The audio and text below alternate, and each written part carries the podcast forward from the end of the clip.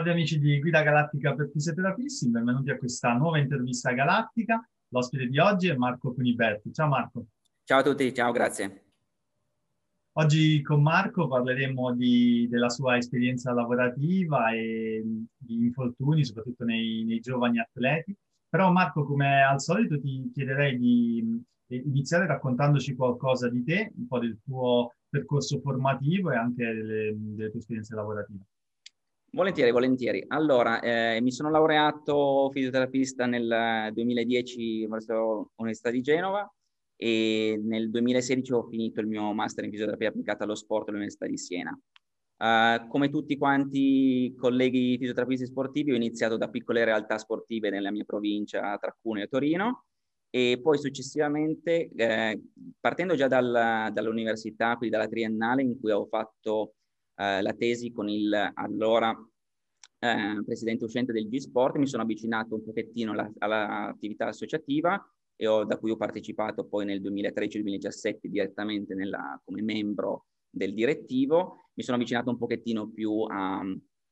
a, allo sport di alto, diciamo, di alto, livello, quindi con organizzazioni e attività direttamente eh, in loco e in quel caso, ehm, insieme al master di, di, Siena, ho incominciato a collaborare con la, la federazione Scherma, questo nel 2015-2016, eh, in quanto il, il, il, dottor Fiore, che era il responsabile dell'area medica della federazione, era anche docente all'Università di Siena, quindi è iniziata questa collaborazione che eh, è finita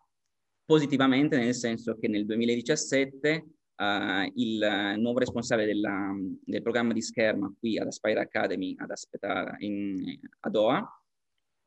e il, uh, il professore, il coach Omeri, che è stato olimpico e um, maestro di scherma per la nazionale, ha avuto un contatto diretto con eh, il dottor Fiore e uh, abbiamo iniziato questa collaborazione che adesso ormai sono tre anni e quindi diciamo che sono stato convocato a trasferirmi dall'altra parte del Mediterraneo, quindi sono arrivato qua nel Golfo Persico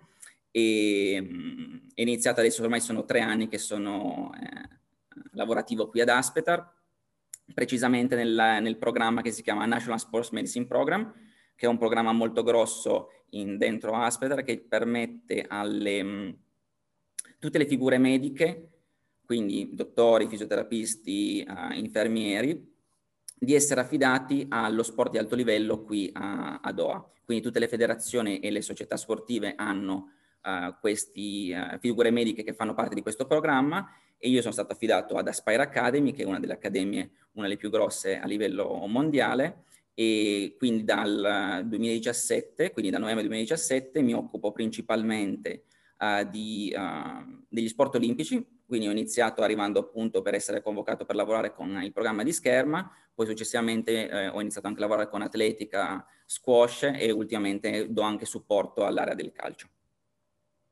Perfetto. E proprio legato un po' ad Aspire, volevo chiedere un po' qualcosa in più sul, sul ruolo dei fisioterapisti all'interno di, di Aspire e, e, poi soprattutto quali sono gli sport eh, che sono inclusi all'interno dell'Academy e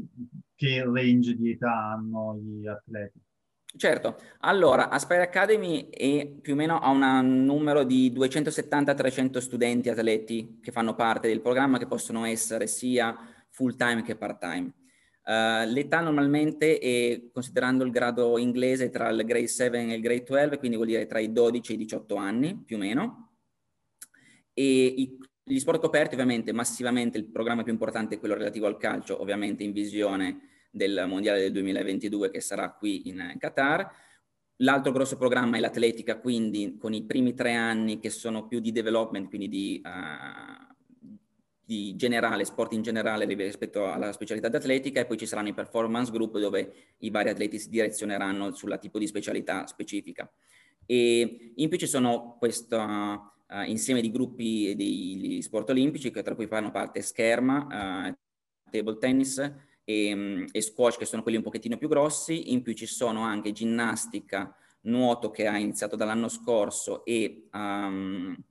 uh, motorsport che sono esterni, diciamo, alla, um, alla vita diciamo, quotidiana di, di, Aspire, dove ci alleniamo tutti quanti insieme, in quanto motorsport, shooting, uh, sono effettuate in zone esterne ad Aspire, quindi devono uh, sviluppare la parte sportiva fuori dalla, dal contesto dell'Academy. Se mi hai chiesto di, rispetto al ruolo dei fisioterapisti, allora eh, tutto dipende un pochettino, ti faccio un po' l'esempio principale tra la differenza tra calcio e uh, atletica, perché calcio abbiamo un numero un pochettino più importante di fisioterapisti lav- che lavorano col calcio, in quanto ad adesso siamo otto perché ogni generazione, in, in, senso quindi dall'under 13 all'under 18, ogni fisioterapista ha una sua squadra assegnata, più ci sono due colleghi che lavorano per i long term injuries, quindi per i lunghi infortuni, gli infortuni a lungo spettro. Quindi eh, si differenzia un pochettino la, eh, le competenze dei colleghi. Quindi ovviamente chi lavora principalmente sul campo avrà tutta la parte di primo intervento,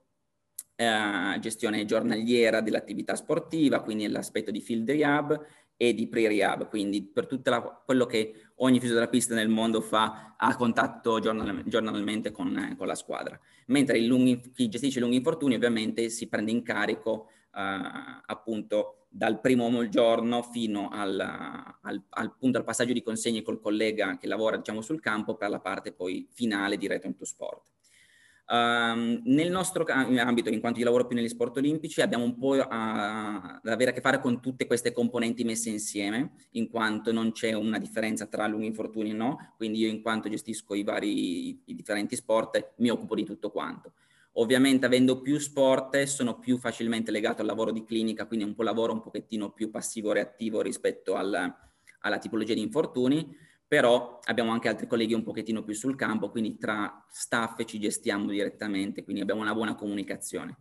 E rispetto a questo ti dico che eh, posso dire che l'aspetto di leadership che abbiamo nella gestione degli infortuni è abbastanza primario, nel senso che, nel senso che siamo le prime persone che faranno l'assessment nel caso di infortunio, quindi di contatto diretto. Nel mio caso normalmente in base al tipo di gravità di infortunio o alla necessità di avere una diagnosi precisa e alla tipologia di infortunio che mm, si pensa possa essere. Uh, poi abbiamo la possibilità di avere i nostri due dottori che sono due medici dello sport e quindi abbiamo un lavoro che possiamo uh, completare a 360 gradi con loro. E, mh, mm, rispetto agli lunghi infortuni facciamo una cosa che secondo me è molto interessante, un po' diversa dalla pratica clinica di, di tanti altri colleghi, e che quando abbiamo un infortunio a lungo termine che noi consideriamo normalmente maggiore di tre settimane, normalmente convochiamo una riunione di staff, ovviamente adesso col periodo del Covid è stata un pochettino più online, ma precedentemente era, ci stavamo in, in ufficio, il collega fisioterapista presentava il caso, quindi spiegava accenni di epidemiologia, di problematiche di infortuni, di questo specifico infortunio, dava delle caratteristiche di cosa era successo, spiegava anche magari il meccanismo di cosa era successo magari nei giorni precedenti. E poi successivamente presentiamo un plan dipendente, quindi se potrebbe essere un ACL, quindi un crociato, potrebbero essere anche un growing pain un pochettino più lungo termine. Presentiamo le nostre fasi in cui noi specifichiamo settimana per settimana quali sarebbero gli obiettivi e i target e dopodiché in base allo staff che è presente, che normalmente è il coach, il preparatore, il, in alcuni casi anche abbiamo il biomeccanico, abbiamo il medico dello sport e abbiamo il fisiologo e tutte le altre figure che possono essere presenti, dipende dallo sport, ci sediamo e ci confrontiamo quindi ci possono essere dei momenti in cui il coach può richiedere magari eh, perché c'è una, una, competizione più a breve termine, quindi capire se possiamo dargli l'atleta in un certo tipo di periodo oppure no, oppure il biomeccanico ci può dare alcuni accorgimenti che ci possono aiutare nell'aspetto di gestione da questo momento. Uh, quindi questo è un momento in cui dicevo prima di leadership, nel senso di uh, responsabilizzazione del nostro lavoro, in quanto siamo un po' i case manager di questo, di questo, dell'infortunio, che è un po' il nostro pane quotidiano, e quindi questo è un forse un po' diverso da quello che potrebbe succedere magari nella pratica clinica di altri, di altri colleghi. Questo abbinato ha poi anche un lavoro importante di injury surveillance, Uh, abbiamo due tipi diversi di, uh, di recording, quindi abbiamo eh, noi come uh, sport olimpici ci affidiamo a un, un, certo tipo di software, il calcio a un altro, ed è un altro aspetto molto importante, il poter scrivere, documentare tutto quello che succede nel dettaglio permette nelle fasi successive, quindi retrospettivamente e prospetticamente, di avere e prendere decisioni uh, sia sull'aspetto di infortunio e anche di assistenza al, all'allenamento, che poi è il nostro, uh, in questo caso qua, è dare gli atleti il più safe possibile, il più veloce possibile nel, uh, a ritorno per allenarsi al coach.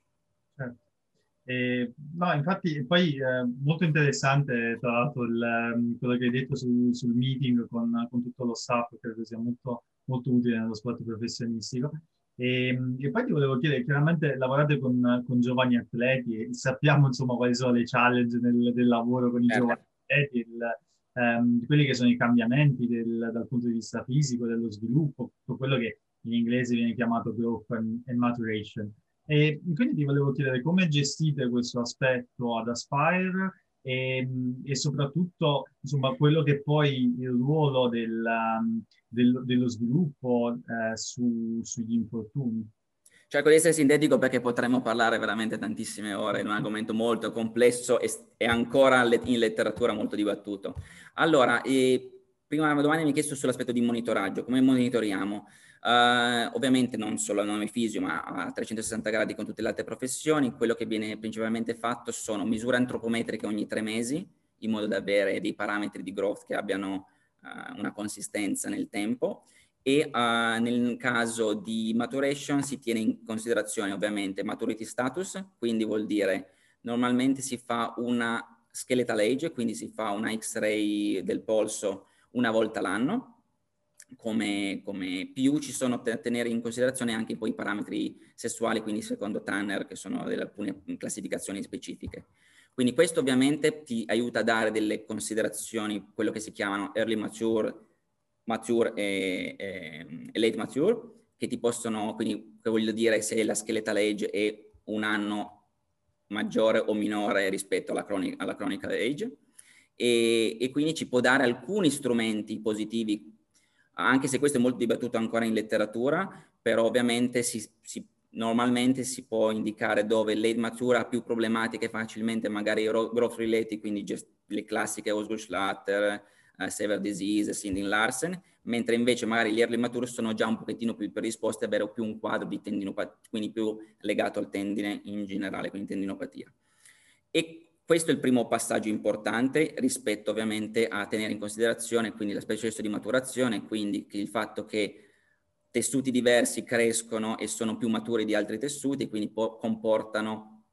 a questi mismatch eh, corporei, quelli che ogni tanto si vedono nel nostro, eh, nella nostra pratica clinica, anche un po' questi ragazzi un po' scordinati, un po' particolari nella, nella, nella progressione. Quindi questo soprattutto l'aspetto di status e poi sotto l'aspetto di timing invece quello che si tiene molto in considerazione ovviamente è la predicted adult height e quindi rispetto a questo si tiene in considerazione il PHB, il PHV che sarebbe il peak velocity, che è un altro strumento che ti aiuta a dare un pochettino un'idea su il timing della, del maturation dell'atleta, quindi se siamo in una fase pre, circa e post, anche perché questo ci può dare alcune indicazioni Uh, sembrerebbe che un pochettino nei pre sia più facile avere problematiche di caviglia, nei circa un pochettino più a livello di ginocchio e nei post un pochettino più legato alla parte di pelvi. Questo ci può dare una, un un'idea di questa direzione ed è anche una fase che ci permette anche di capire se ci... È classico vedere alcuni disturbi della flessibilità e del controllo neuromuscolare, e quindi questo ci aiuterà a capire anche un po' come direzionare, ed è la seconda parte della tua domanda, infortuni carico d'allenamento. Ovviamente conoscere le fasi in cui l'atleta è ti permette di creare uno stato, chiamiamolo una injury prevention, anche se il termine è un po' troppo ampio per poter eh, indicare questo, però alcune strategie e alcune indicazioni sotto l'aspetto di monitorare il carico d'allenamento. Dall'altra parte per, eh, e secondo, come abbiamo anticipato prima, il lavoro delle, dell'injury surveillance, perché avendo, avendo, creando tutti questi dati, mettendoli insieme a un recording degli infortuni, si può avere un lavoro effettivo e un pochettino più pratico. Nell'aspetto di carico di lavoro, come diciamo prima, ad esempio in atletica utilizzano alcune volte strategie di biobending, quindi in base a qual è la fase, cerchi di accorpare gli atleti per eh, più o meno età eh, biologiche più o meno simili, in modo da poter appunto creare dei carichi un pochettino più omogenei. Forse è più facile farlo con l'atletica dove è un pochettino uno, uno sport un pochettino più settoriale analitico per alcuni tipi di specialità, forse col calcio è un pochettino più difficile, ci sono uh, società e anche altre associazioni che lo fanno, alcuni che non lo fanno, quindi ancora in letteratura non è ancora così sicuro se sia una strategia favorente o non. E, e ad esempio in atletica è importante perché, per esempio, prima che si trasformi da noi in performance group, quindi sono i primi anni, quindi 14-15, è proprio il momento in cui facilmente arriva al peak high velocity, quindi è quel momento della curva dove gli atleti possono, i ragazzi possono crescere anche di 10 cm, aumentare anche di 8-10 kg e che quindi è tutto un momento un po' particolare che bisogna gestire con cognizione di causa per evitare un, un aumento di infortuni gratuito, passami questo termine. Sì, sì. E quindi diciamo tutti quelli che sono nel periodo eh, pre, diciamo pochi mesi pre, a, diciamo attorno, pre e post peak high velocity, ave, fa, avete delle strategie per, per quel diciamo, momento che è un po' più delicato? Allora, sì, alcuni, un nostro collega aveva sviluppato un sistema tipo a semaforo, quindi in base ad alcuni parametri diamo al coach una specie di semaforo un po' simile al, al semaforo di Torborg per l'aspetto del, dello squeeze e quindi dell'aspetto del growing pain.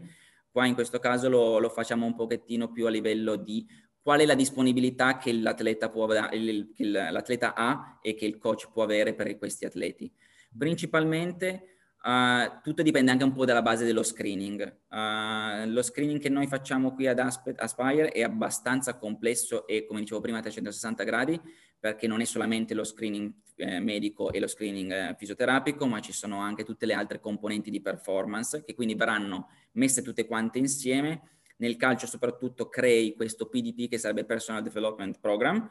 per ogni atleta e quindi con tutte le informazioni di tutte le componenti si può fare un profilo, un profiling dell'atleta e dire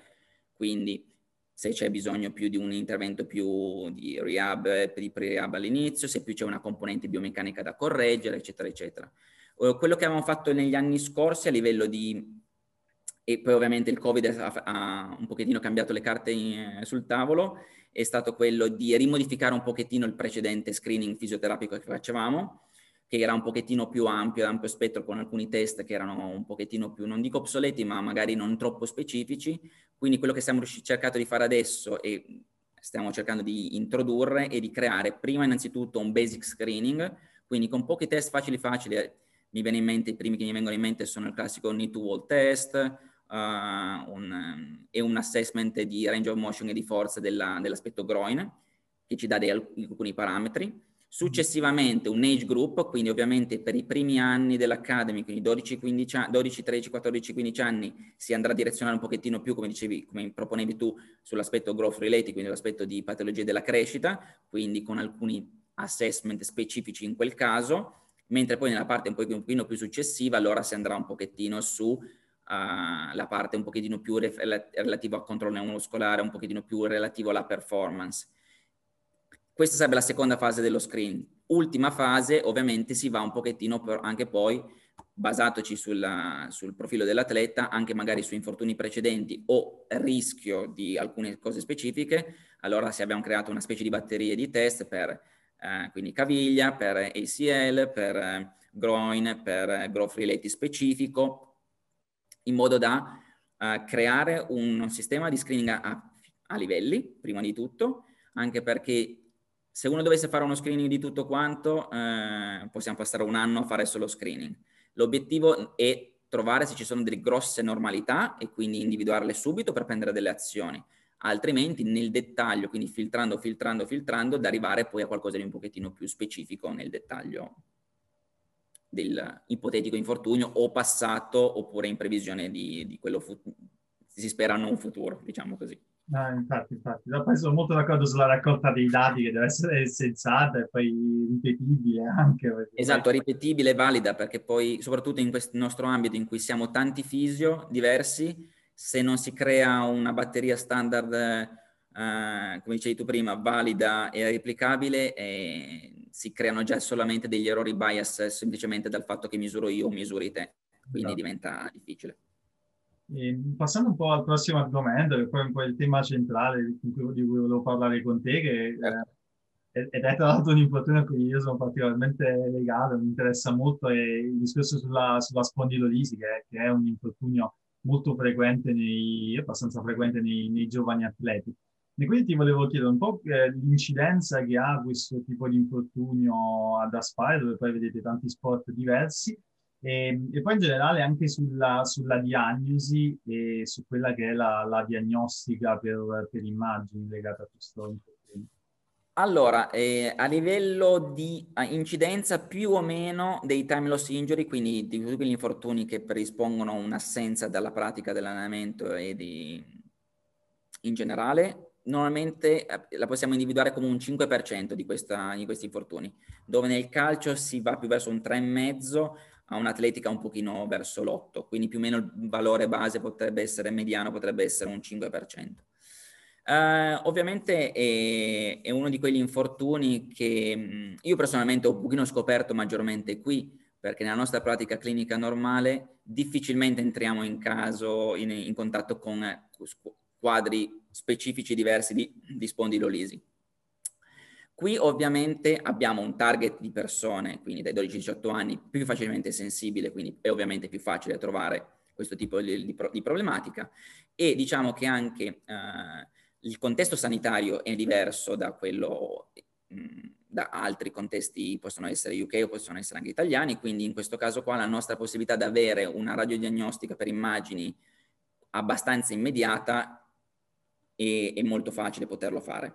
Quindi questo tutto sta nell'utilizzo con cognizione di causa di che cosa può darti come risultato una risonanza. Quindi sotto l'aspetto di diagnosi principalmente teniamo in considerazione alcuni fattori. Ovviamente bone health, quindi salute del, dell'aspetto muscoloscheletrico nell'aspetto osseo, perché sappiamo che queste tipologie di atleti hanno già un, una possibilità di fattore di rischio un pochettino maggiore rispetto ad altre popolazioni. Teniamo in mente in considerazione lo sport che viene frequentato, quindi tutti quegli sport in estensione come ad esempio ginnastica oppure nei lanciatori che possono essere giavellotto, ovviamente hanno una incidenza un pochettino più maggiore e di quegli sport da impatto, quindi anche chi fa una, endurance, quindi lunga distanza, probabilmente gli impatti ripetuti possono aumentare un pochettino questa insorgenza di questa problematica. Un fattore che noi teniamo molto in considerazione ovviamente sono le daily activities, quindi le, mm, le, la, l'attività giornaliera, quindi se un dolore presente in attività giornaliera che quindi ti dà allarma un pochettino di più rispetto a un classico low back pain specifico tipico. E soprattutto il fatto che se tu l'atleta lo mettiamo a riposo per quei 3 o 4 o 5 giorni per vedere se c'è un cambiamento della sintomatologia e quando ti viene riportato che non c'è un cambiamento assoluto, questo insieme a un'analisi poi più facilmente manuale, quindi anche se non è un test particolarmente specifico, però lo Stork test ti può dare qualche indicazione un pochettino sui test in estensione,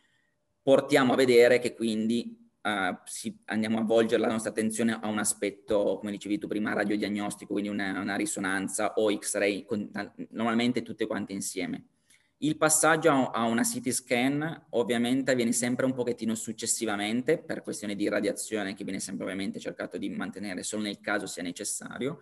Quindi quello che secondo me è importante e che ci dà l'indicazione poi per quello che sarà il nostro lavoro, quindi il retorno sport, quindi riportare l'atleta in un certo tipo di periodo di tempo di assenza dal,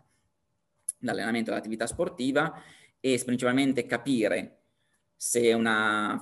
diciamo una reazione da stress, quindi una stress fracture eh, completa e incompleta, e, e, quando e dove il bonedima, quindi l'edema osseo, è acuto o cronico. Questo ci aiuta a direzionare un pochettino il nostro, uh,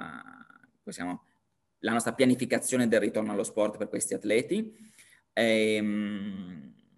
quindi posso dire che la, l'aspetto positivo della, magari in, in, in, può essere anche considerato nel nostro caso un po' di iperprescrizione della, della, della radiodiagnostica, però deve essere fatto con cognizione di causa, che è quello che dicevo prima, quindi non fare uno screening di tutti quanti i low back pain che sono presenti, ovviamente se ci sono queste indicazioni che portano, eh, che ho accennato prima, a, ad andare a vedere un pochettino la direzione della spondilolisi, e seconda cosa, eh, probabilmente essere bravi nel fare nella early detection, quindi nel, nel individuare immediatamente, magari in, nella fase in cui sei non ancora è una stress fracture, quindi questo potrebbe essere il ruolo veramente importante della radiodiagnostica, quindi di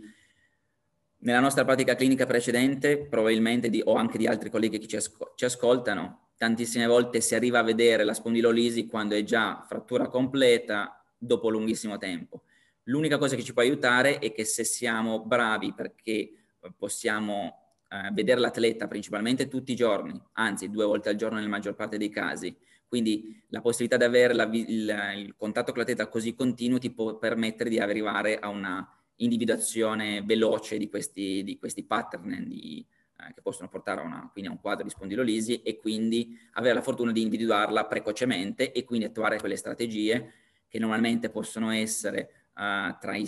tra, le 6 settimane e le 12 settimane in base alla gravità e quindi creare quel protocollo di lavoro che come in tanti altri ambiti è un pochettino criteria based dove mi immagino, che, no, mi immagino che nella prima parte ovviamente l'obiettivo principale è ridurre il pain, quindi il dolore nelle, nelle attività quotidiane e un buon controllo dell'aspetto pelvico che ci dà un grosso aiuto nella gestione e controllo neuromotorio della parte pelvi. In una fase successiva andremo a lavorare un pochettino più sulla low back, quindi sulla parte di schiena in generale, quindi su, non solo sulla parte di low back, ovviamente sulla parte anche in generale, quindi la parte glutei, tutta la parte uh, che serve per stabilizzare, non usiamo questo termine di core stability, ma diciamo in parte anche un po' di core stability e un po' di core activation, per poi successivamente andare in, a introdurre quella parte di rotazione ed estensione che sono le, la vera problematica del nostro il ragazzo quando viene a, in clinica o chiede all'allenatore di potersi fare eh, visitare dal fisio e dal medico è perché ha un dolore nelle rotazioni, nei colpi di testa o nei quadri di estensione ampi e, laterale classico nel calcio. esatto.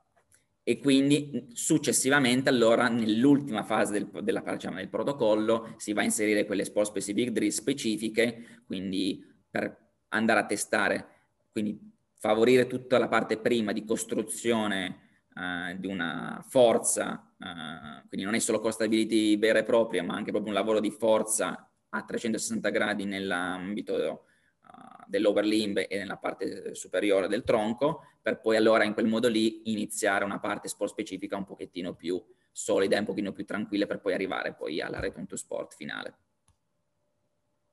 E proprio sul return to sport, l'ultima domanda della, della nostra intervista, ti volevo chiedere un po' ehm, se avete dei criteri particolari eh, per il ritorno in campo e un po' in generale come funziona quel passaggio da, dal fisioterapista ai preparatori atletici e poi al ritorno all'attività sportiva vera e propria. Allora, te lo generalizzo un pochettino di più rispetto alla spondilolisi,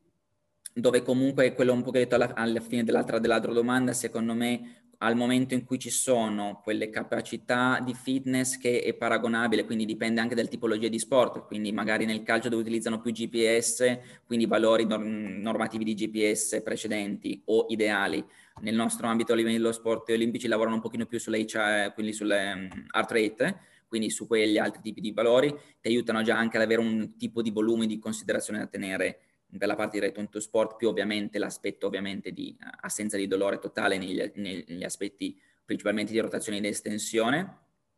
E normalmente quello che facciamo è di tenerlo per alcuni mesi, eh, no, scusa, mesi ho sbagliato, alcune settimane, in modo che non sia semplicemente appena ottieni il pain free, ma di poterlo tenere nei, almeno un numero, un numero considerato di sessioni e settimane per poter dare un return to sport eh, sicuro.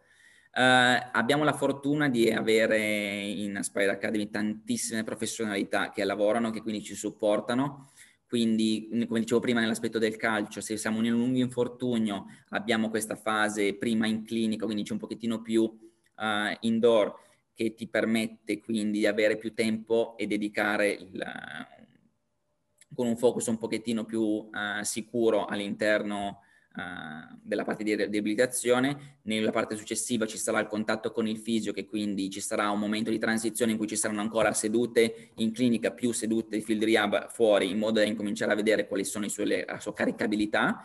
per poi già inserire dal giorno zero Uh, lavoro con l'SNC, quindi col preparatore, che ovviamente all'inizio sarà un pochettino magari più sull'aspetto di fitness, se ha bisogno di essere uh, continuato a essere sollecitato su quell'aspetto lì, oppure gradualmente, se potrà partecipare alla sessione di gym, gli, verrà, gli verrà concesso, L'obiettivo è di condividere e uh, il, ma- il, maggior modo possibile eh, creare una transizione che sia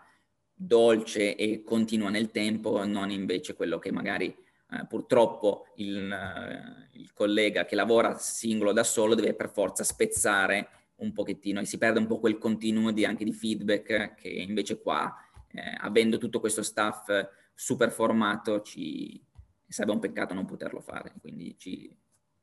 lo sfruttiamo il più possibile.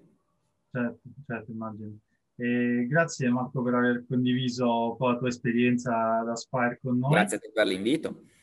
E ti volevo poi solo chiedere un'ultima cosa, qualora i colleghi volessero farti qualche altra domanda o volessero contattarti in generale per parlare anche un po', per chiedere qualcosa in più sui temi di cui abbiamo parlato, qual è il modo migliore per farlo? Guarda, eh, su qualsiasi social che possano essere, Instagram e Facebook, eh, nessun problema. Se vogliono mandarmi una mail a nome.cognome, quindi marco.cuniberti, chiocciolaiau.it, sono tranquillissimo a, e felicissimo di rispondere per quello che posso. E nel caso che adesso siamo a distanza, eh, e come abbiamo fatto noi stasera, ci mettiamo un secondo a creare una Zoom call e quindi si può parlare anche con, uh, direttamente. Quindi o via mail o via social sono più che contento di,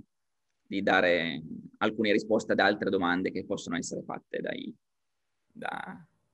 da chi ci sta ascoltando adesso.